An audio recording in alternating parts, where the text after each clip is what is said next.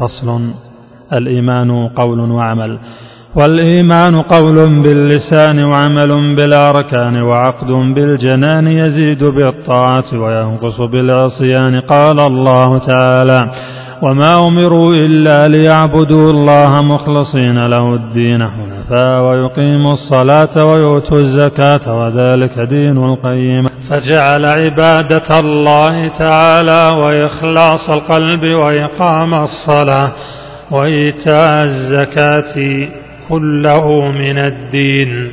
وقال النبي صلى الله عليه وسلم الإيمان بضع وسبعون شعبة أعلاها شهادة أن لا إله إلا الله وأدناها إماطة الأذى عن الطريق.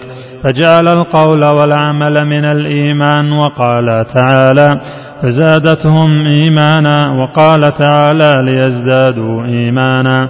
وقال النبي صلى الله عليه وسلم يخرج من النار من قال لا إله إلا الله وفي قلبه مثقال برة أو خردلة أو ذرة من الإيمان فجعله متفاضلا.